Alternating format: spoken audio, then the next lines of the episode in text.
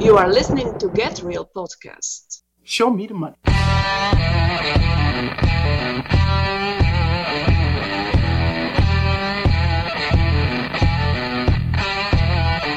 What kind of God wants you to be poor and miserable? That's the way I feel as well.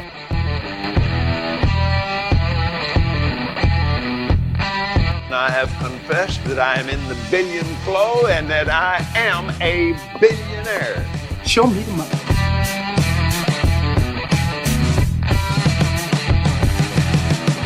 I can believe God as long as I want to. If I want to believe God for a $65 million plane, you cannot stop me.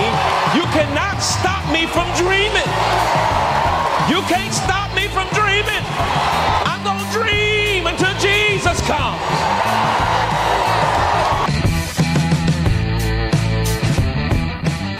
Glenn, Yes. I know that sometimes when we do these particular podcasts, Uh-huh. episodes, that the release order may be slightly different from the recording order. I get that. Yeah. But I do have to say a couple of things. And there's nothing like on air compliments that you have no idea are coming. Uh oh. The one that we had with Stacy, Yes. precious young lady believer in Australia. Uh, didn't she say she was in the middle of nowhere? Yep. Yeah, she did. Yep. Uh huh. I picture a scene out of Crocodile Dundee. She's in the middle of nowhere. Um, precious girl. And the thing that I really like about you and have for a long time is there's somebody that God is speaking to that I believe that mainstream Christianity, whatever that is, right? Would just blur past. And I like the fact that when you look at people and you hear people, you'll notice the things that I think in a very godly, childlike manner, you pick up on the genuine and you don't care. You really don't care if it makes you more popular. You don't care if it makes you more powerful. You don't care if it makes you more prosperous. You don't care about any of that. You saw and heard in her and in her writing something of the Holy Ghost. Mm-hmm. And it was a blessing to me. You're a blessing to me in that. And in putting together that in interview, you noticed her. You had the interaction with her. You set up the interview. It was a blessing to me every time we've ever interacted with her. The cartoons, mm-hmm. the two interviews. Yep. She is a wonderfully gifted saint who knows what God's calling her to do. And we pray for her. But I appreciate, brother, your gifting. I really, really do. I see that and it is so powerful. What people would not think is a lot of, um, what do you call it? Oh yeah, we're going to get clicks. This is a huge interview. It's somebody that can, you know, make the podcast be. We love it when we get higher profile people. We Oh, love yeah. it when we get. It's fun. I don't care. Yeah, it's But fun. The essence and the heartbeat for both of us is not that. We want individual people to hear from God. Not everybody's going to dig it. Not everybody's going to hear it. And the mystery of election, right? Mm-hmm. But I appreciate your gifting and your heart. Like I say, you're the best travel companion. You're like, yeah, pancake. no, I'm not, Pancakes I'm not eating carbs right now. I'm, I'm not eating carbs. I'm doing pretty well, 34 days. But I wanted to give you that compliment, brother. Thank in the love of the Lord, it's just, it's beautiful to see when giftings are displayed and when it's in humility. We're not trying to be somebody, right? No. And then when you do that, you know what happens? God exalts stuff. And um, I love, I loved hearing from that young lady. She edified my soul today. Yeah. Thank you for that, and thank you, Stacy. Wow. Thanks, Dan. Those are some of the nicest things you've ever said to me. I was going to ask you. you. for money, and I thought I better ply you. you can't have my Bud Light now. no, man. Thank you. I, I appreciate that. I want to take the time for us to talk a little bit more about the prosperity gospel, the blab it and grab it, because after listening to what Stacy had to say and really examining these hideous, that's probably the best way to describe them as absolutely hideous doctrines, it's become apparent to me that this doctrine has permeated most of what we would call Christendom in ways that we don't even realize it, and our listeners might not even realize it. Even when we were in the cult, when we were kind of ranting immaturely in a lot of ways against the prosperity gospel at that time, mm-hmm. little did we know that we were living by the tenets and the doctrines of the prosperity gospel, and that was what was being pushed on us. Best example I can use is the inordinate amounts of money that we had to give over to the ministry. And we were always told, well, if you give everything you've got, God is going to bless you and it'll come back a hundredfold or whatever fold. And We were it- broke and we worn were out. broke and worn out, and it never happened. So then when it never happened, it turned into, well, You were just disobedient. or exactly. You don't have enough didn't, faith. You didn't do it right or you didn't have enough faith. So it was all and that was from a place, like you said, that did not even, that preached against the prosperity preaching. Yes. But it was cloaked. Uh, it was it was totally cloaked. same spirit. Same spirit, same spirit, and it's a works based theology. You got to work up your faith. You got to do certain things right. You have to believe certain things. You have to be like Yoda, mastering the four. That's just ridiculous. I like hmm. the Yoda in your front yard. Oh yes, inflatable Yoda is up. I, I, I knew which house to go to, put it that way. Every October, I put inflatable Yoda up in the front yard. Probably the best 1999 I ever spent in my life at Walmart was it, when Christmas rolls around. Inflatable Mac, the Boston Terrier, gets put up with the Santa Claus hat. So I like inflatables. Yeah. they're they're a lot of fun, especially during holiday time. So in thinking about the prosperity gospel, Dan, I wanted to kind of look into what some people would consider to be a contradiction, which really isn't a contradiction at all. You have John chapter 10 at verse 10, probably one of the most favorite scripture verses used by prosperity preachers because it talks about abundance. Okay. Where Jesus said, The thief, thief cometh not but to for to steal and to kill and to destroy. I am come that they might have life and they might have it more abundantly. So here Jesus is talking about an abundant life. And I've heard this said by your uh, smiley faces with the extremely white teeth saying, God doesn't want poor people. If you're living right with God, you're not going to be poor. He wants you to have an abundant life, life overflowing. You're going to be rich. You're going to have the car of your dreams. You're going to be successful in your career. You're going to have all these things. But then you take a look later on in scripture in 1 Timothy chapter 6 at verse 6, Paul wrote, But godliness with contentment is great gain. So Paul's not talking about any of those things at all that the prosperity preachers are talking about. As a matter of fact, if you took a look at Paul's life and Peter's life and even our lives from the view of a prosperity preacher, God must really hate us all. Because, Yeah. you know, if, if you think about it, because we're not rich, we're not living the dream life. Uh, we're not living like these prosperity preachers are. They're very wealthy and life is very different for them. So you have to take John 10:10 in context, and that's something that you and I have been talking about and we've been paying a lot of attention to.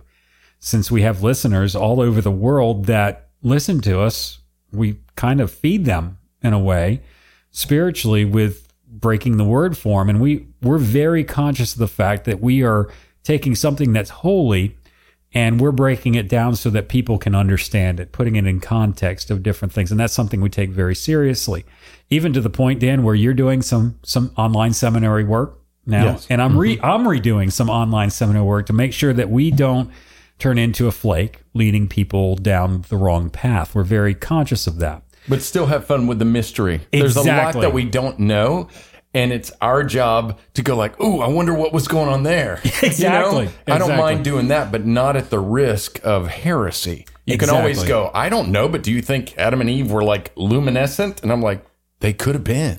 Right. What's the harm in that? And you even know? when you talk about heresy, that wouldn't be heretical teaching. To me, heretical teaching is when you take the work that Jesus did on the cross and make it of no effect. Ugh. That to me is heresy. Or you deny the that Jesus was that's God probably himself. what apostasy. yeah, apostasy. Or you deny the divinity of Jesus, that he was both man and God at the Mm. same time.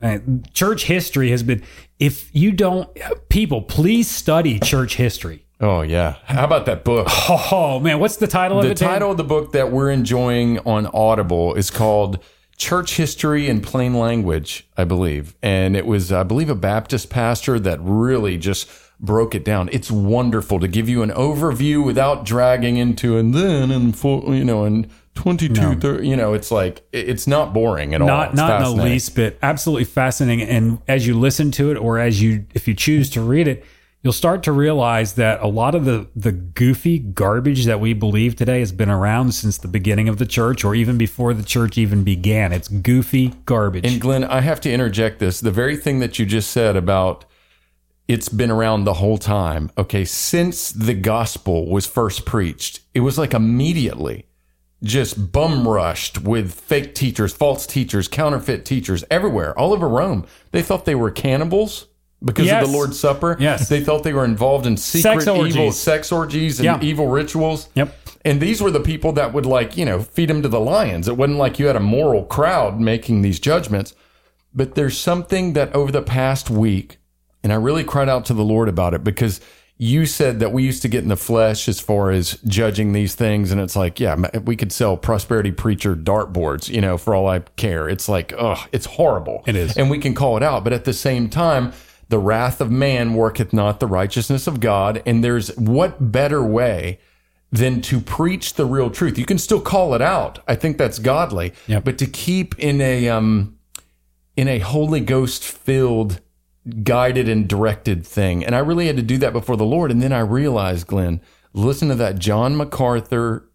What was the one about evil? Uh, the problem of Problem evil. Evil. Okay, we did a podcast on that. Yep. Oh, he answered it way better. but uh, General MacArthur, Yes, that's what I call go. him now. there you go and we disagree. I'm like he would think we were flakes. Probably he would think we were he would think you're a flake. yeah yeah man. thanks dan I enjoy beating up on Glenn. It's one of the few pleasures I have in life is kombucha and then hassling you. dear lord is this going to continue through eternity We'll be like roommates.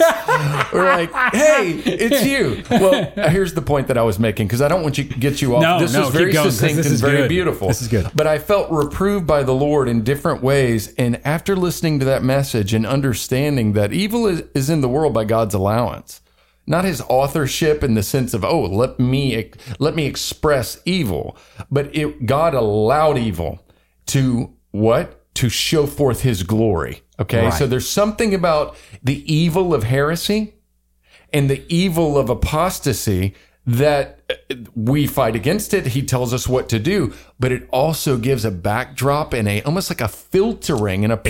purification for the real body of christ exactly and you have to deal with it of going like, okay, I don't go and turn into a tear plucker.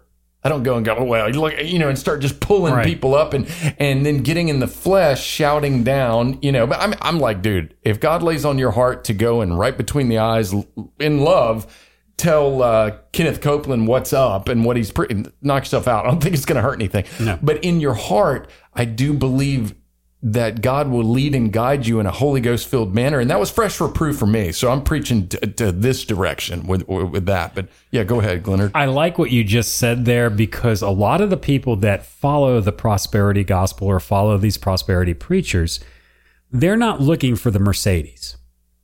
They're not looking for an abundance of wealth. It's not really worked for very many people that follow these things anyway. So why do they keep following these crazy doctrines? It's the promise of hope that they're looking for. Wow, Glenn. They're dealing with cancer. They're dealing with health issues. They're dealing with poverty. They're dealing with all of the ick, the grossness of life. Life is hard.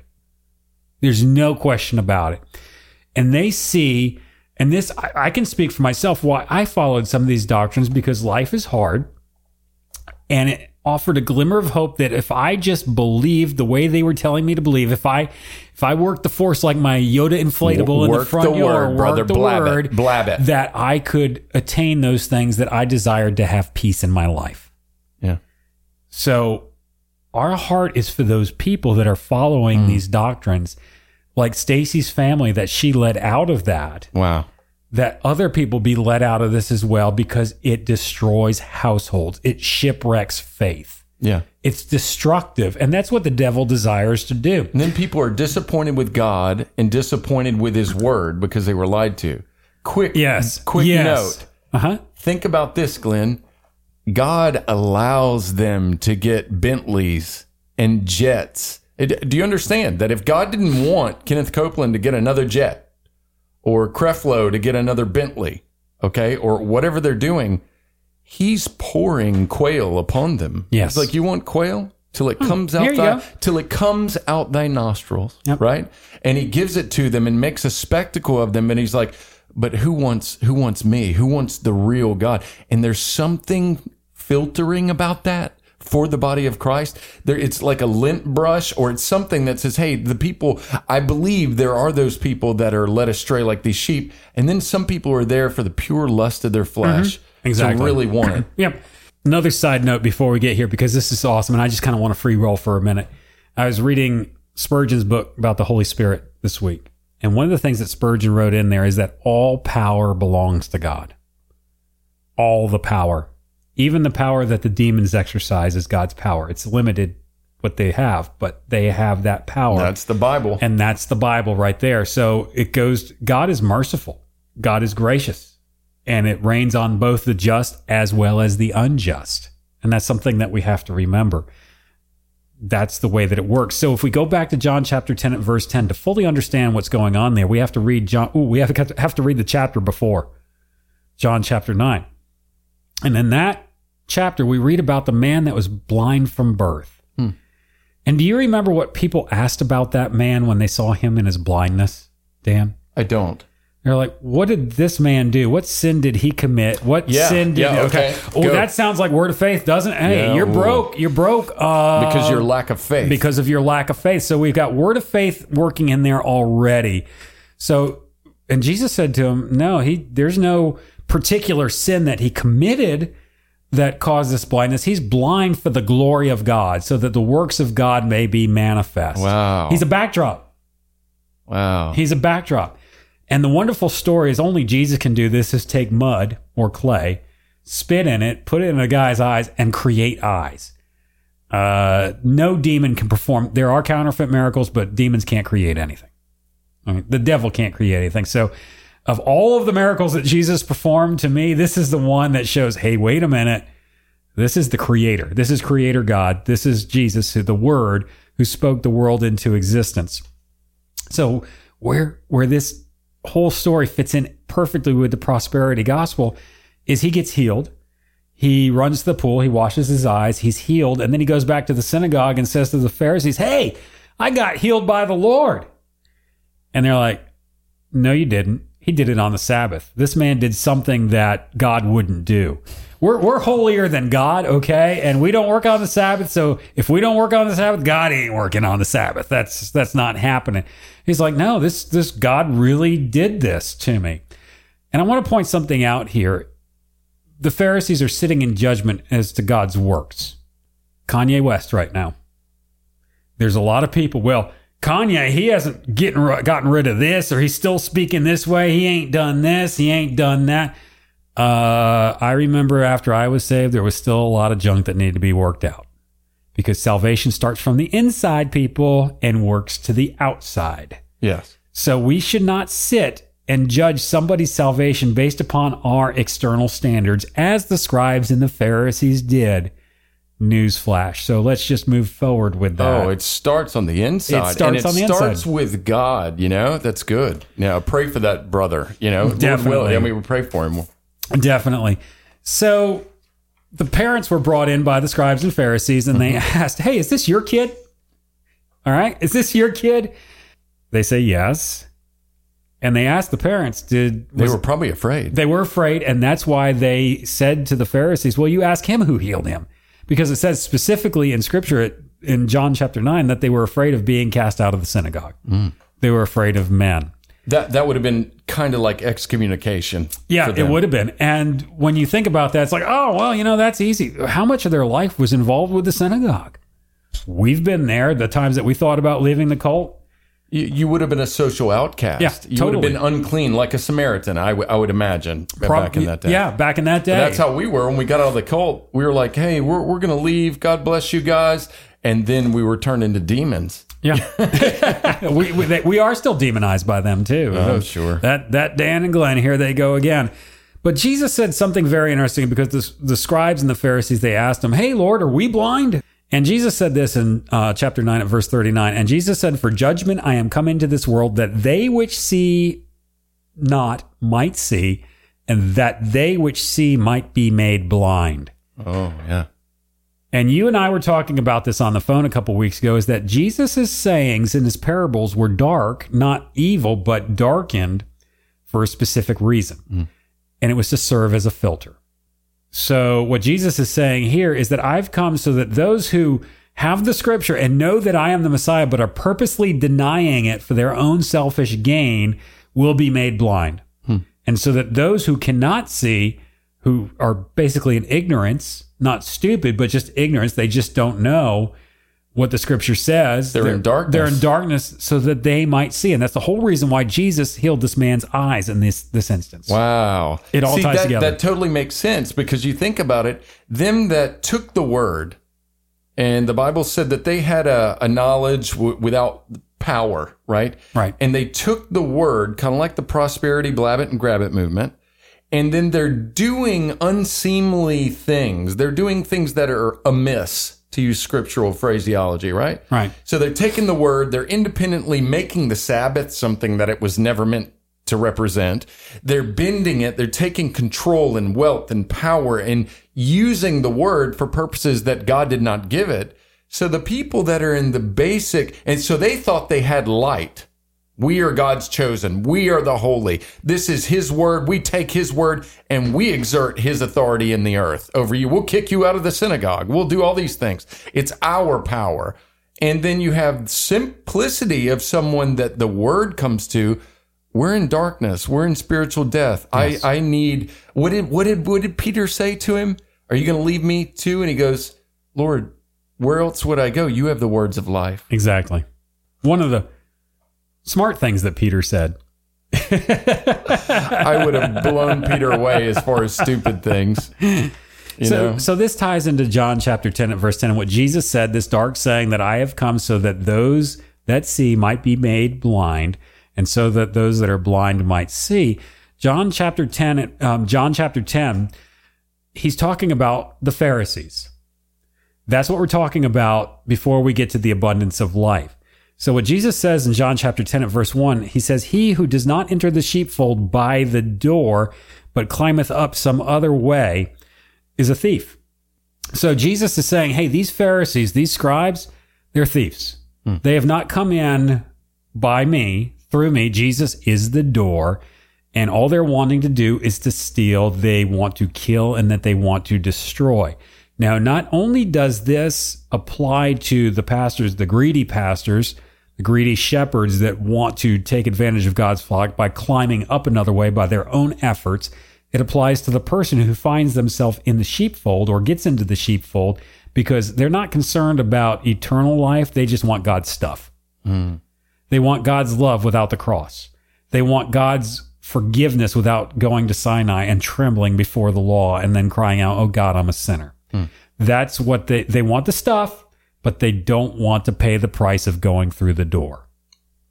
So Jesus says that the thief cometh not but for to steal and to kill and to destroy. I am come that they might have life and have it more abundantly. Now, when you listen to your prosperity preacher today, what they will say is, well, this is this is the devil who's the thief who come not but to steal your wealth, to destroy your life, your health, your prosperity, your checkbook, blah blah blah blah blah blah blah.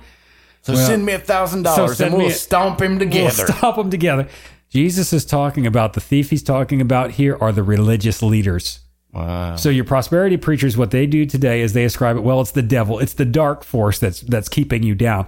Well, prosperity preacher, unfortunately, you're the one keeping the people down. Hmm. You're not giving them the true word of life where they can walk in the power that Jesus gave them. Now, this being a thief, being uh, somebody that steals, being somebody that comes to kill and destroy.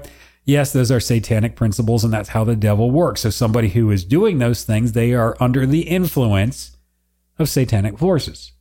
Question: Okay.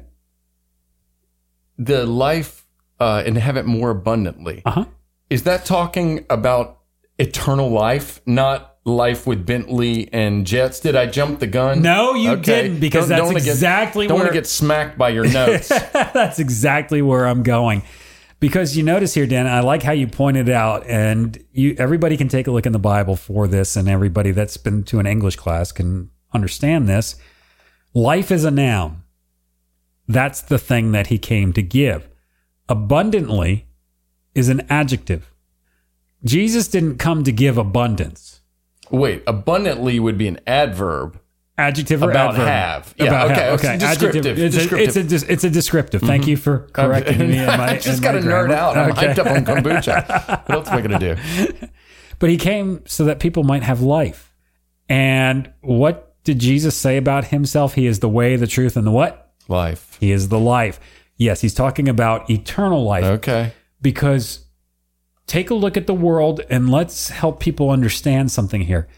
Jesus said in the scriptures very clear that we will be able to conquer poverty, that we'll be able to conquer these things throughout life. Now, when Jesus said that and the scripture says that, it doesn't mean that we're going to be rich and that we're going to have all of this abundance.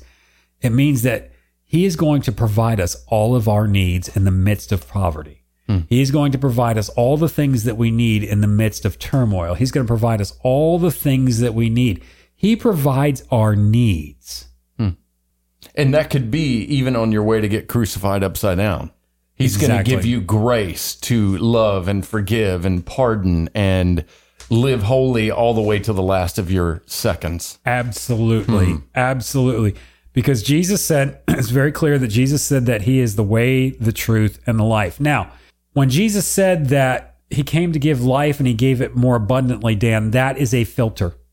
That is a filter verse that he uses to make those that see blind and those that are blind to see Okay.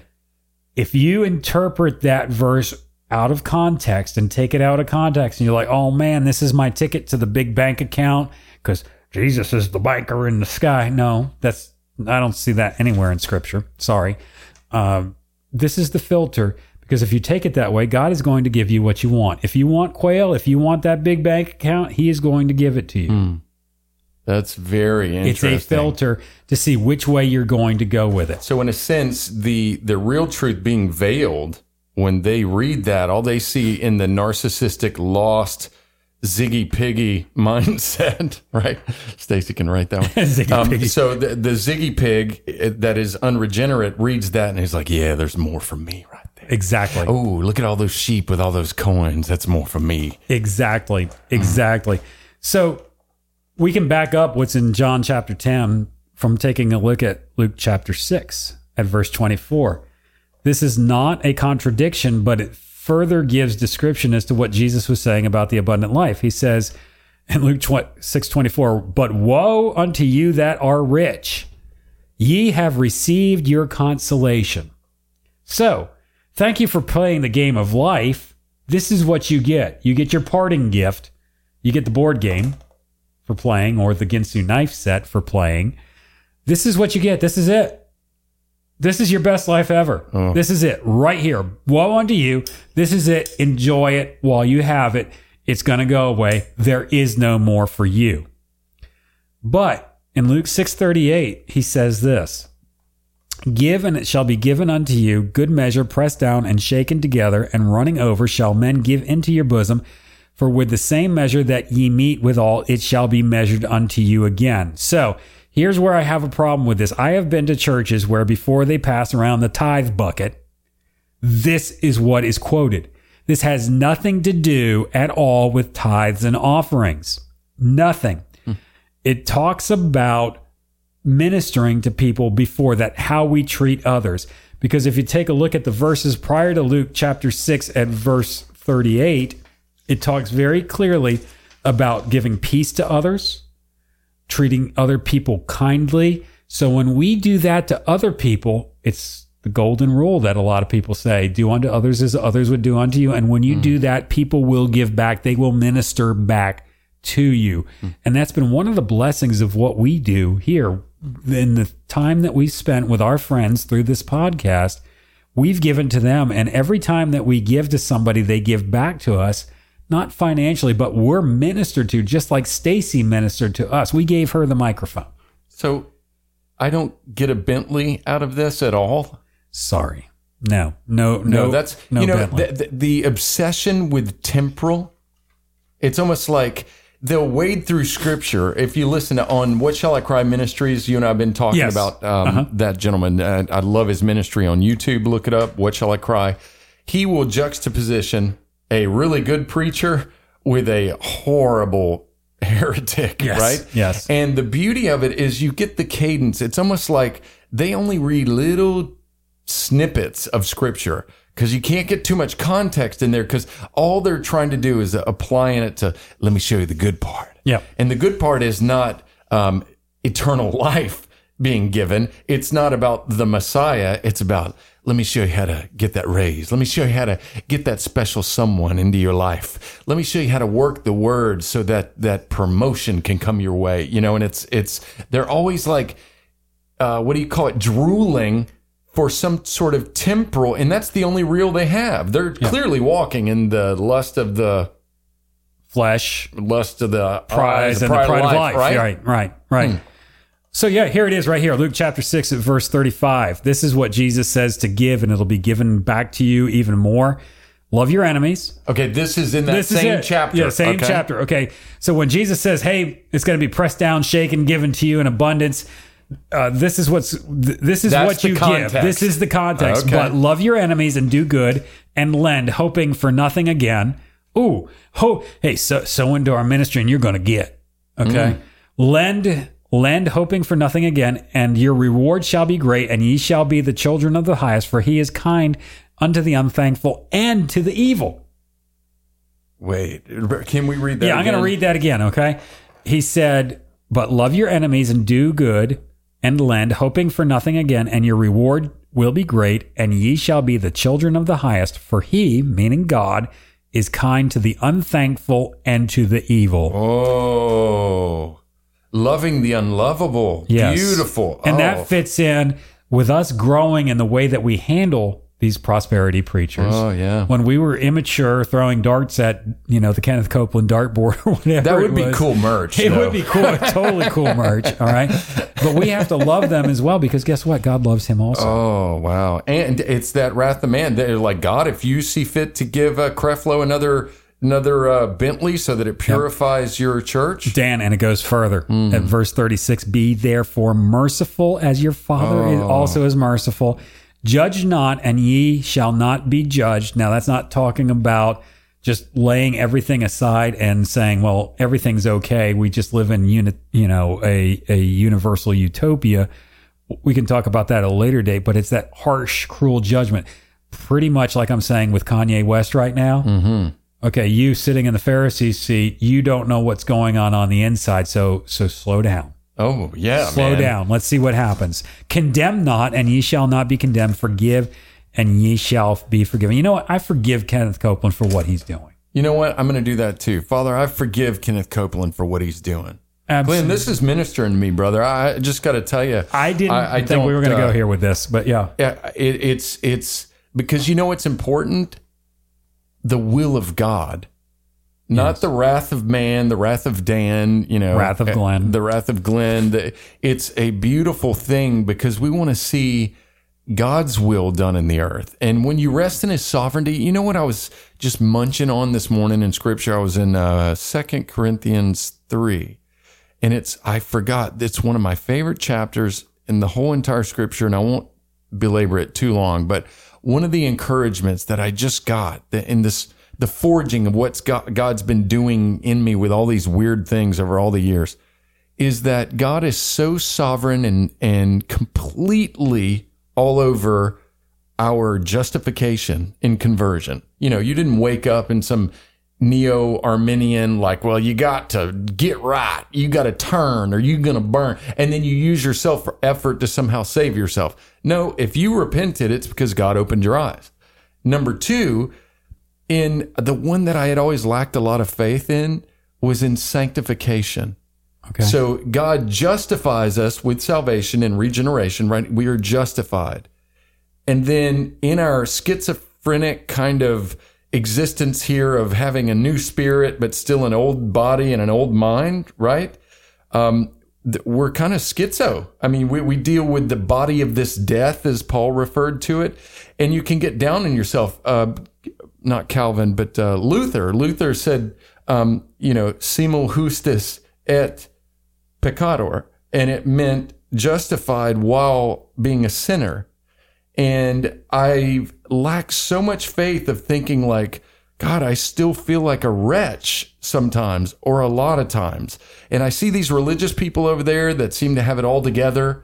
They usually don't. They're usually a different It's a frame facade. or they can hide it better. And I'm so like loud or passionate or whatever. Just, I'm like, I do it wrong. I forgot. I messed up. And that guy's like never late or never, you know, or never messes up and never goes, oh, son of a, and then goes, sorry, God, you know? Right. And, um, so, but on the third one of our glorification. So those three beautiful things that believers get to partake in justification by grace through faith, Faith alone, alone. Yep. and it is the work of God, right? It's not some Pelagian like you're doing it and by being a good boy and that's why God's having mercy. Nonsense.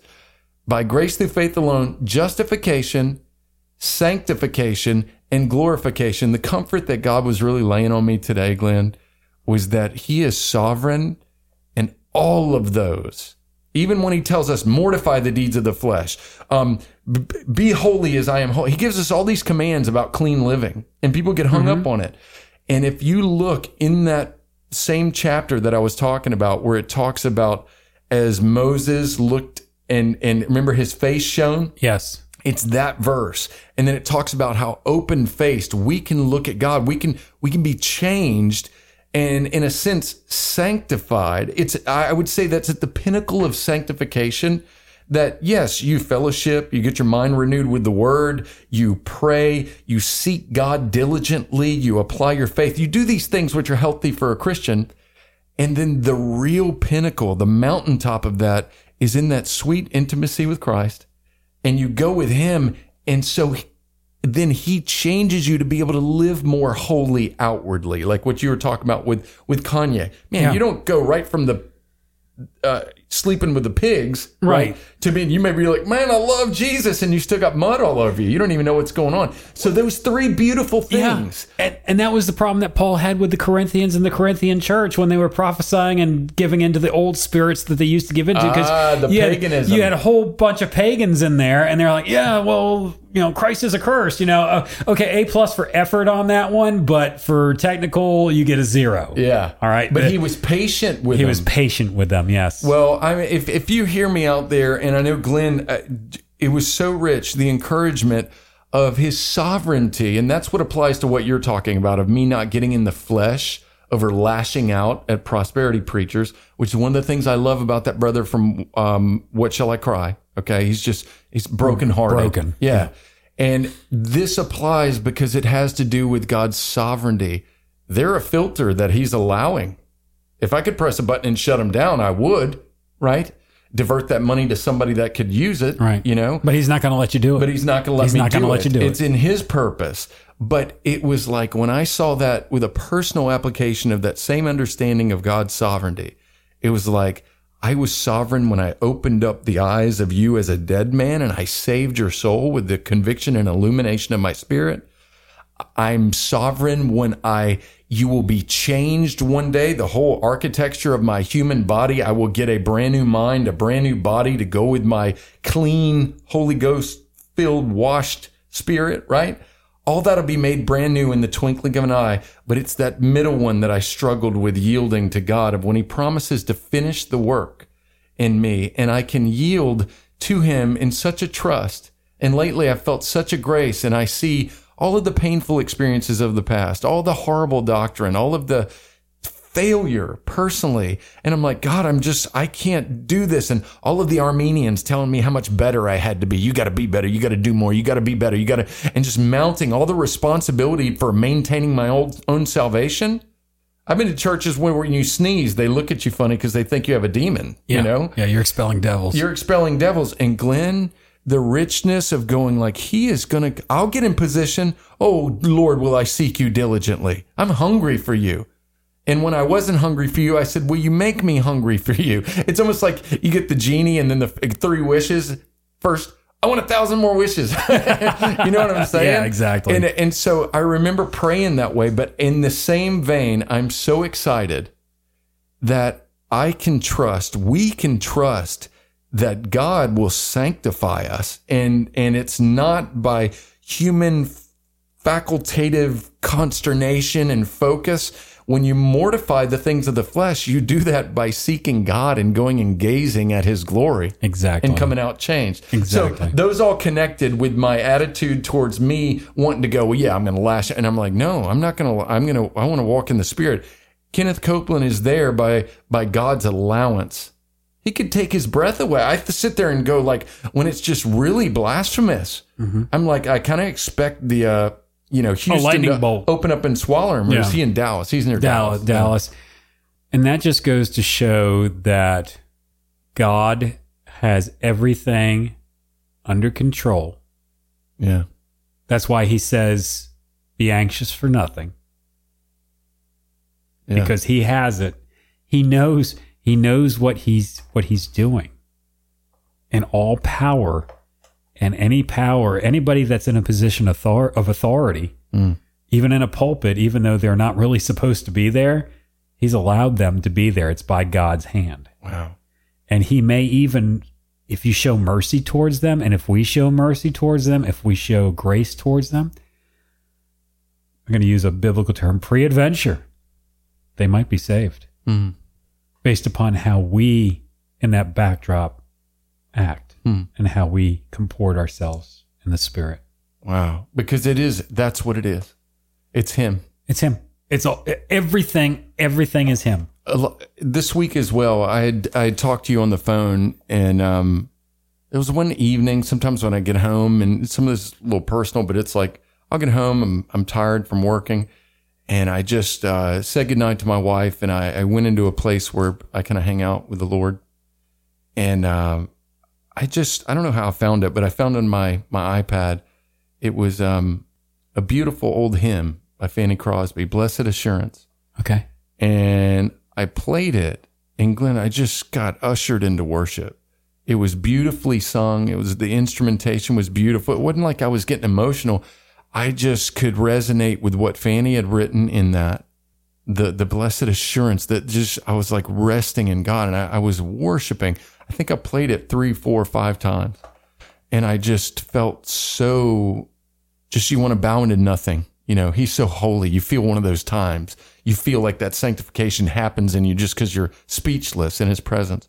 And then I felt this weird mixture because I was like, I want to know. I didn't like the guy's haircut.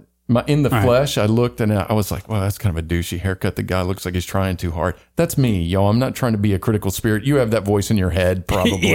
And I was like, whoa, that's a douchey haircut. What is this guy all about? But I was like, they're super talented and this is so anointing and, and, uh, and anointed. And then I'm reproving myself for even who cares about you? I don't care what haircut you have. I really don't. But I do care if you're kind of nickelback in it. No offense, nickelback. but if, if you're just trying to brand, Right. Okay, through some witchcraft of Right. manipulation, right? We want the look so that you think we are. Yeah, if, if you're if you're a beautiful girl and you put your hair and you look great, it's like be all you can be, knock yourself out. But if it's like you are doing that to to just present and get too branding oriented, it gets weird. Anyway, I he was a guy from Bethel, and when I listened to the teaching out of Bethel, a lot of times, how shall I say, uh, it's a bucket of vomit and they preach a more sophisticated, may I say, more deceptive version of everything you just said. it's prosperity 2.0. It is prosperity 2.0. It's a much more sophisticated model. And then I was so grieved. I was like, Lord, I'm at this impasse. I hear one of their preachers preaching that Jesus had to die like a sinner and be born again. So he went to hell and then was born again. Copeland preaches that. Bill Johnson preaches that. Uh, what's her name? Uh, the, the Joyce Meyer. Joyce Meyer preaches that. It's it's it's you can find it online. And I'm like, that is like serious heresy. That is serious blasphemy. And then I hear, so I was like, I was right in that place. That's where God softened me. Cause we had to scrap one of these shows. I, I was like in the off and we scrapped it. And Glenn was used to reprove me. And it was a beautiful thing in the sense of, no, no, Dan, you got to pull it back. And I'm trusting in God. I'm like, whoa, I don't want, may God bless. I forgive them. They're not doing it against me. They're doing it against the Lord. But in a way, they're exporting all this music and this. It's like, may God turn hearts. May God do his will with Bethel, with Yeah. Hillsong, with all these massive places that are like bringing all kind of the franchise praise music. And some of it is so anointed. And there's so many individual believers represented. Some of them precious and anointed and called, and they're just the elect of God is all over the place. What is God doing there? But we don't support heresy. No. Jesus didn't get born again like a sinful worm. Sorry. Yeah. It didn't happen. And it was that moment that I said, God, you are doing things here that I do not understand. And since church history, great blend today, just the Lord just mixing all these things. You mentioned church history. You look through church history from the very beginning. God was using heretics aplenty to purify the church. And I'm sure Yes. it was baffling Yes. to Paul. It was Yeah. baffling to Paul. Paul's like, how in the world we desperately get the, and you know what? And the gospel still prevails. And the gospel still turns the world upside down. Yeah. And it's all backdrop. Backdrop Backdrop. McPherson. that, you, that's good stuff. Glenn, you blessed me with some teaching. And I don't know if you're backdrop. done. I just interrupt you all the time. No, and the interruption has been just totally awesome because this has really been ministering to me as well. We are at such a different place than where we were 20 years ago when we were doing this on secular radio. We were, our passion was there, but a lot of it was misdirected. We, it was just a lot of weird stuff. And it's so refreshing to be able to come back, you know, get real 2.0 as a podcast that really is reaching out to people all across the world. And that's why we, we take what we do here seriously. We really do.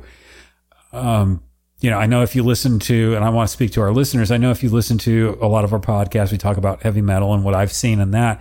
And I, I wrote a book about that. And writing that book, it wasn't just like, oh, yeah, this is what I feel and I'm going to write this. I had to test and approve everything that I wrote in that book. There's chapters and sections of chapters that totally got scrapped from that book. I kept going back to scripture and I'd be like, God, is this really true? I wanted to be as careful as I could with what I put out there because really what it boils down to in all of this and what we're saying is souls being saved and, and leading them to a place where they can come to that point of salvation. That's why we're doing what we do here. It's that we want to see people saved. We believe that Jesus was the, the Son of God. He was very God from very God. He died, rose again, so that we can be saved. That that the only way of salvation is by grace through faith alone. We will not waver on any of those points whatsoever. That's what we are here for, and that's what we're doing. And Dan, speaking of salvation, speaking of the salvation of a prosperity preacher, speaking of the salvation of somebody from Bethel that may not be saved there, there are instances in Scripture where those that were off doctrinally did get saved. Uh, Paul. yeah, exactly, exactly. And look, he persecuted the, the the Christians with zeal, and then you also have Nicodemus. Peter. Peter, all of them. All right. So there is hope. There's a lot more hope than we see. Yeah. It goes beyond what we see in the temple. Well, you brought it up to me on the phone when I called you and said, Glenn, I don't understand it. I was worshiping. I'm, I'm like wiping tears off in deep worship. And then I find out, whoa, he's from there.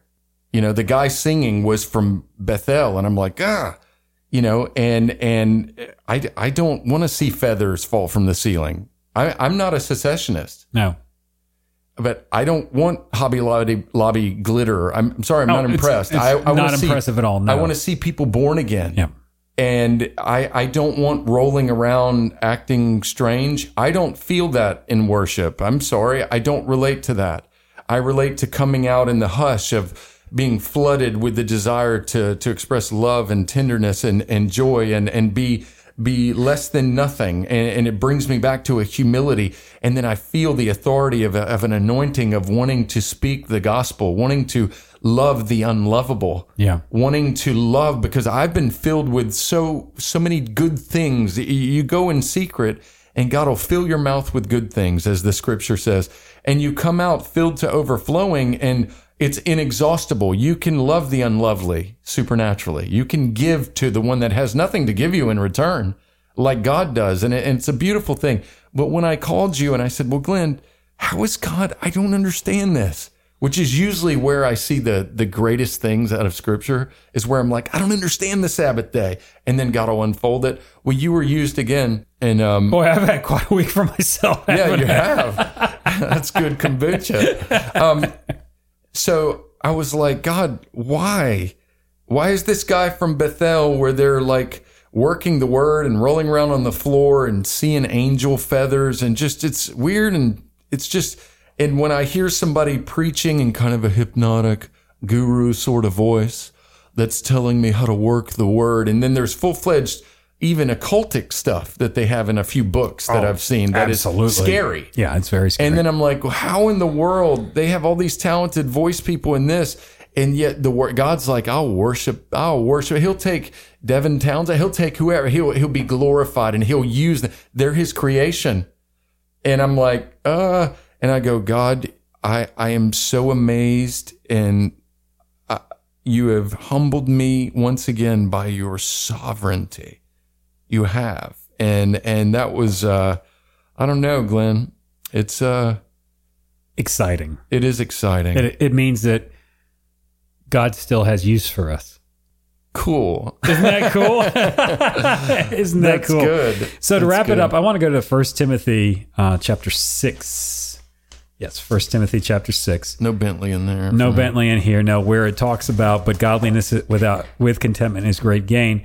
Let's read the verses in context before that. It says, If any man teach otherwise, speaking of the gospel, and consent not to wholesome words, meaning the gospel, even the words of our Lord Jesus Christ, and to the doctrine which is according to godliness, he is proud, knowing nothing, but do, uh, but doting about questions and strifes of words, whereof cometh envy, strife, railings, evil surmisings perverse disputings of men of corrupt minds, and destitute of the truth, supposing that gain is godliness, from such withdraw thyself. Wow, that's a very explicit command. So, if you are following these doctrines, if you are following these individuals that we have talked about, the best thing to do is not to stand up and go to war with them. Just withdraw yourself. Yeah. Just retreat. The beautiful thing about the modern age along those lines is you can be fed. You, you want a local church body. You want to be able to find that. But also, if you leave there and you want to know good word, there are some good pastors. There are. There's some good people that teach. I, I am not a cessationist like John MacArthur. I love John MacArthur. I call him General MacArthur. I respect him. There's John Piper. John Piper, I believe, is charismatic. He preaches a good, there's Jeff Durbin. Jeff Durbin is not legalistic about certain things. He's kind of a hipster and man, is he powerful and he knows the word inside and out. There are wonderful resources online that you, and there's tons there. more, but there's just, uh, go on YouTube. I think eventually what we'll do, Dan, is we'll put up a resource page on our That'd be website. cool. We'll, we'll get to that. People we listen to or something, yes. you know? I yes. I and if you want to go back, listen to R.C. Sproul. Oh, Le- Okay. Ligonier Ministries. There again, you know. Bingo, good stuff. So, but godliness with contentment is great gain. And that great gain is Jesus himself, it's his spirit. And that is nothing to be disappointed in whatsoever. Read that verse again for Yes. godliness. But godliness with contentment is great gain. It's Jesus. Okay, that's Christ. It's Jesus. And here's what I want to help some people understand. I'm going to undo some some prosperity preaching. I hear this a lot and it just it's like the nails, the proverbial nails going down the, the chalkboard when The I hear front this. teeth. The front teeth, okay. you have people that are going through hard times where their business isn't working, things are failing, things are going on around them, and all of this they'll say, Well, I'm under attack. Attack of what? The devil. Well, prosperity preaching has taught us that anytime something goes bad in our life, it's the devil attacking us. Well, I have to help you understand. You don't get attacked by the devil unless you walk into the arena to fight. If you're out there fighting for souls, if you're out there actively engaged in ministry, if you're putting your hand to the plow and doing the work of the Lord, you will be attacked. But in most instances, when people are facing these trials and tribulations that are believers and they believe they're being attacked, it's not the devil. it's probably God trying to get your attention and to get your eyes off of your stuff and to get you out into the field to fight. So, prosperity, again, they teach, well, it's the devil coming in to, to steal all your stuff. Gonna, gonna take away your health, gonna take away this, gonna take away that. Unless you're putting your hand to ministry, you are probably not being attacked, but it's God trying to get your attention because He will take away those things that are taking away your attention from Him so that you will look at Him. It's God being gracious to you, it's God being merciful to you to take away all the stuff because He's jealous. He's a jealous God. And whatever that thing is, or whatever those things are that are blocking your view from Him, He's going to take, and it's going to be painful because it's stuff that it's the temporal things that your flesh lusts after. And He's going to take them away so that you can see Him. And one of the greatest things that happened to me during my divorce was when I had no house, $30 a week, and not much of anything else. And even during that time of pain, of not understanding what was going on, I still felt content. Hmm. I didn't need all of this stuff. I had a laundry basket of clothes that I traveled around from house to house with. That was it. And some stuff. That that was it. Because I had to travel, I had to move from house to house a week. But during those times, and I look back at it, the sweetness of those times was the contentment. And even though I was off in left field and doing things, I was living in the slop. I still knew God had his hand on me hmm. and had his hand on the situation. And that's why I am here today being able to do what I'm doing. And God will take those things out of your life that you put so much value on if you're not looking at him first because what is the first commandment? Thou shalt what? Have no other gods before me. Hmm. Amen, brother. He, he- yeah, he didn't chastise bastards. No, he doesn't. And it's a good thing. It's hmm. a good thing. So don't ascribe the works of God to the devil. Yeah. Powerful. Powerful. Well, I think I'm going to go meditate on my lack of Bentley. For anybody that would like to reach out to us and talk to us, or maybe find out more about the resources that we Or go choke to, us. or choke us, um, because we just told you that your attacks are from God and not the devil, uh, totally going against the theological stream that way. You can reach out to us at lithoscry, L I T H O S C R Y, at gmail.com, or check us out at lithoscry.com. We got a lot of cool stuff. And yeah, we are going to put up a resource page on there. It's going to take a little time to do that. We've got a couple other projects going on right now. Uh, it's been a little bit busy over here. It's amazing how God's taken a podcast and turned it into a community uh, that we're doing outreach with. It's it's really exciting. So, but none of that would have happened if God didn't take away stuff out of my life. None of that. Yep. None of this would have been if I didn't have a brain tumor. None of it. Well, I'm looking forward to hearing your story. And I'm oh. looking forward of I'm giving looking mine. forward to hearing yours as uh, well. Because we've been friends for a lot of time. We walked through some dark times. We walked through a lot of different times, and and I think there's a value in looking at at, at the forging of what's been going on because it's and it's not being myopic. It's not about us. It's just there's so much going on in the world, and there's things that Glenn and I have been prepared to speak to in a weird way. Very and weird I, way. I would be completely in false humility to not say it that way Yeah. and uh, and um, hopefully it's evident if you listen to us. There's something in our heart that's authoritatively from the Lord, and it's not something that we're like, hey, let's get hyped up on kombucha and just talk about things. We have fun with it. We enjoy releasing it, but God has done a renewal, and it's been a long journey, and there's some stability and some some uh, some value in what we want to impart. So We've been some places and seen some stuff. that's right, brother. well, until next time, people, hey, stay in the word. Read in context, please. Read the chapter before and after and the verses before and after. It Makes a big difference in what you're hearing. Uh, follow your pastor, listen to what they're saying, and read what's before and after to make sure that they're reading what's before and after. And of course, if you listen to us, rock on. lithoscry.com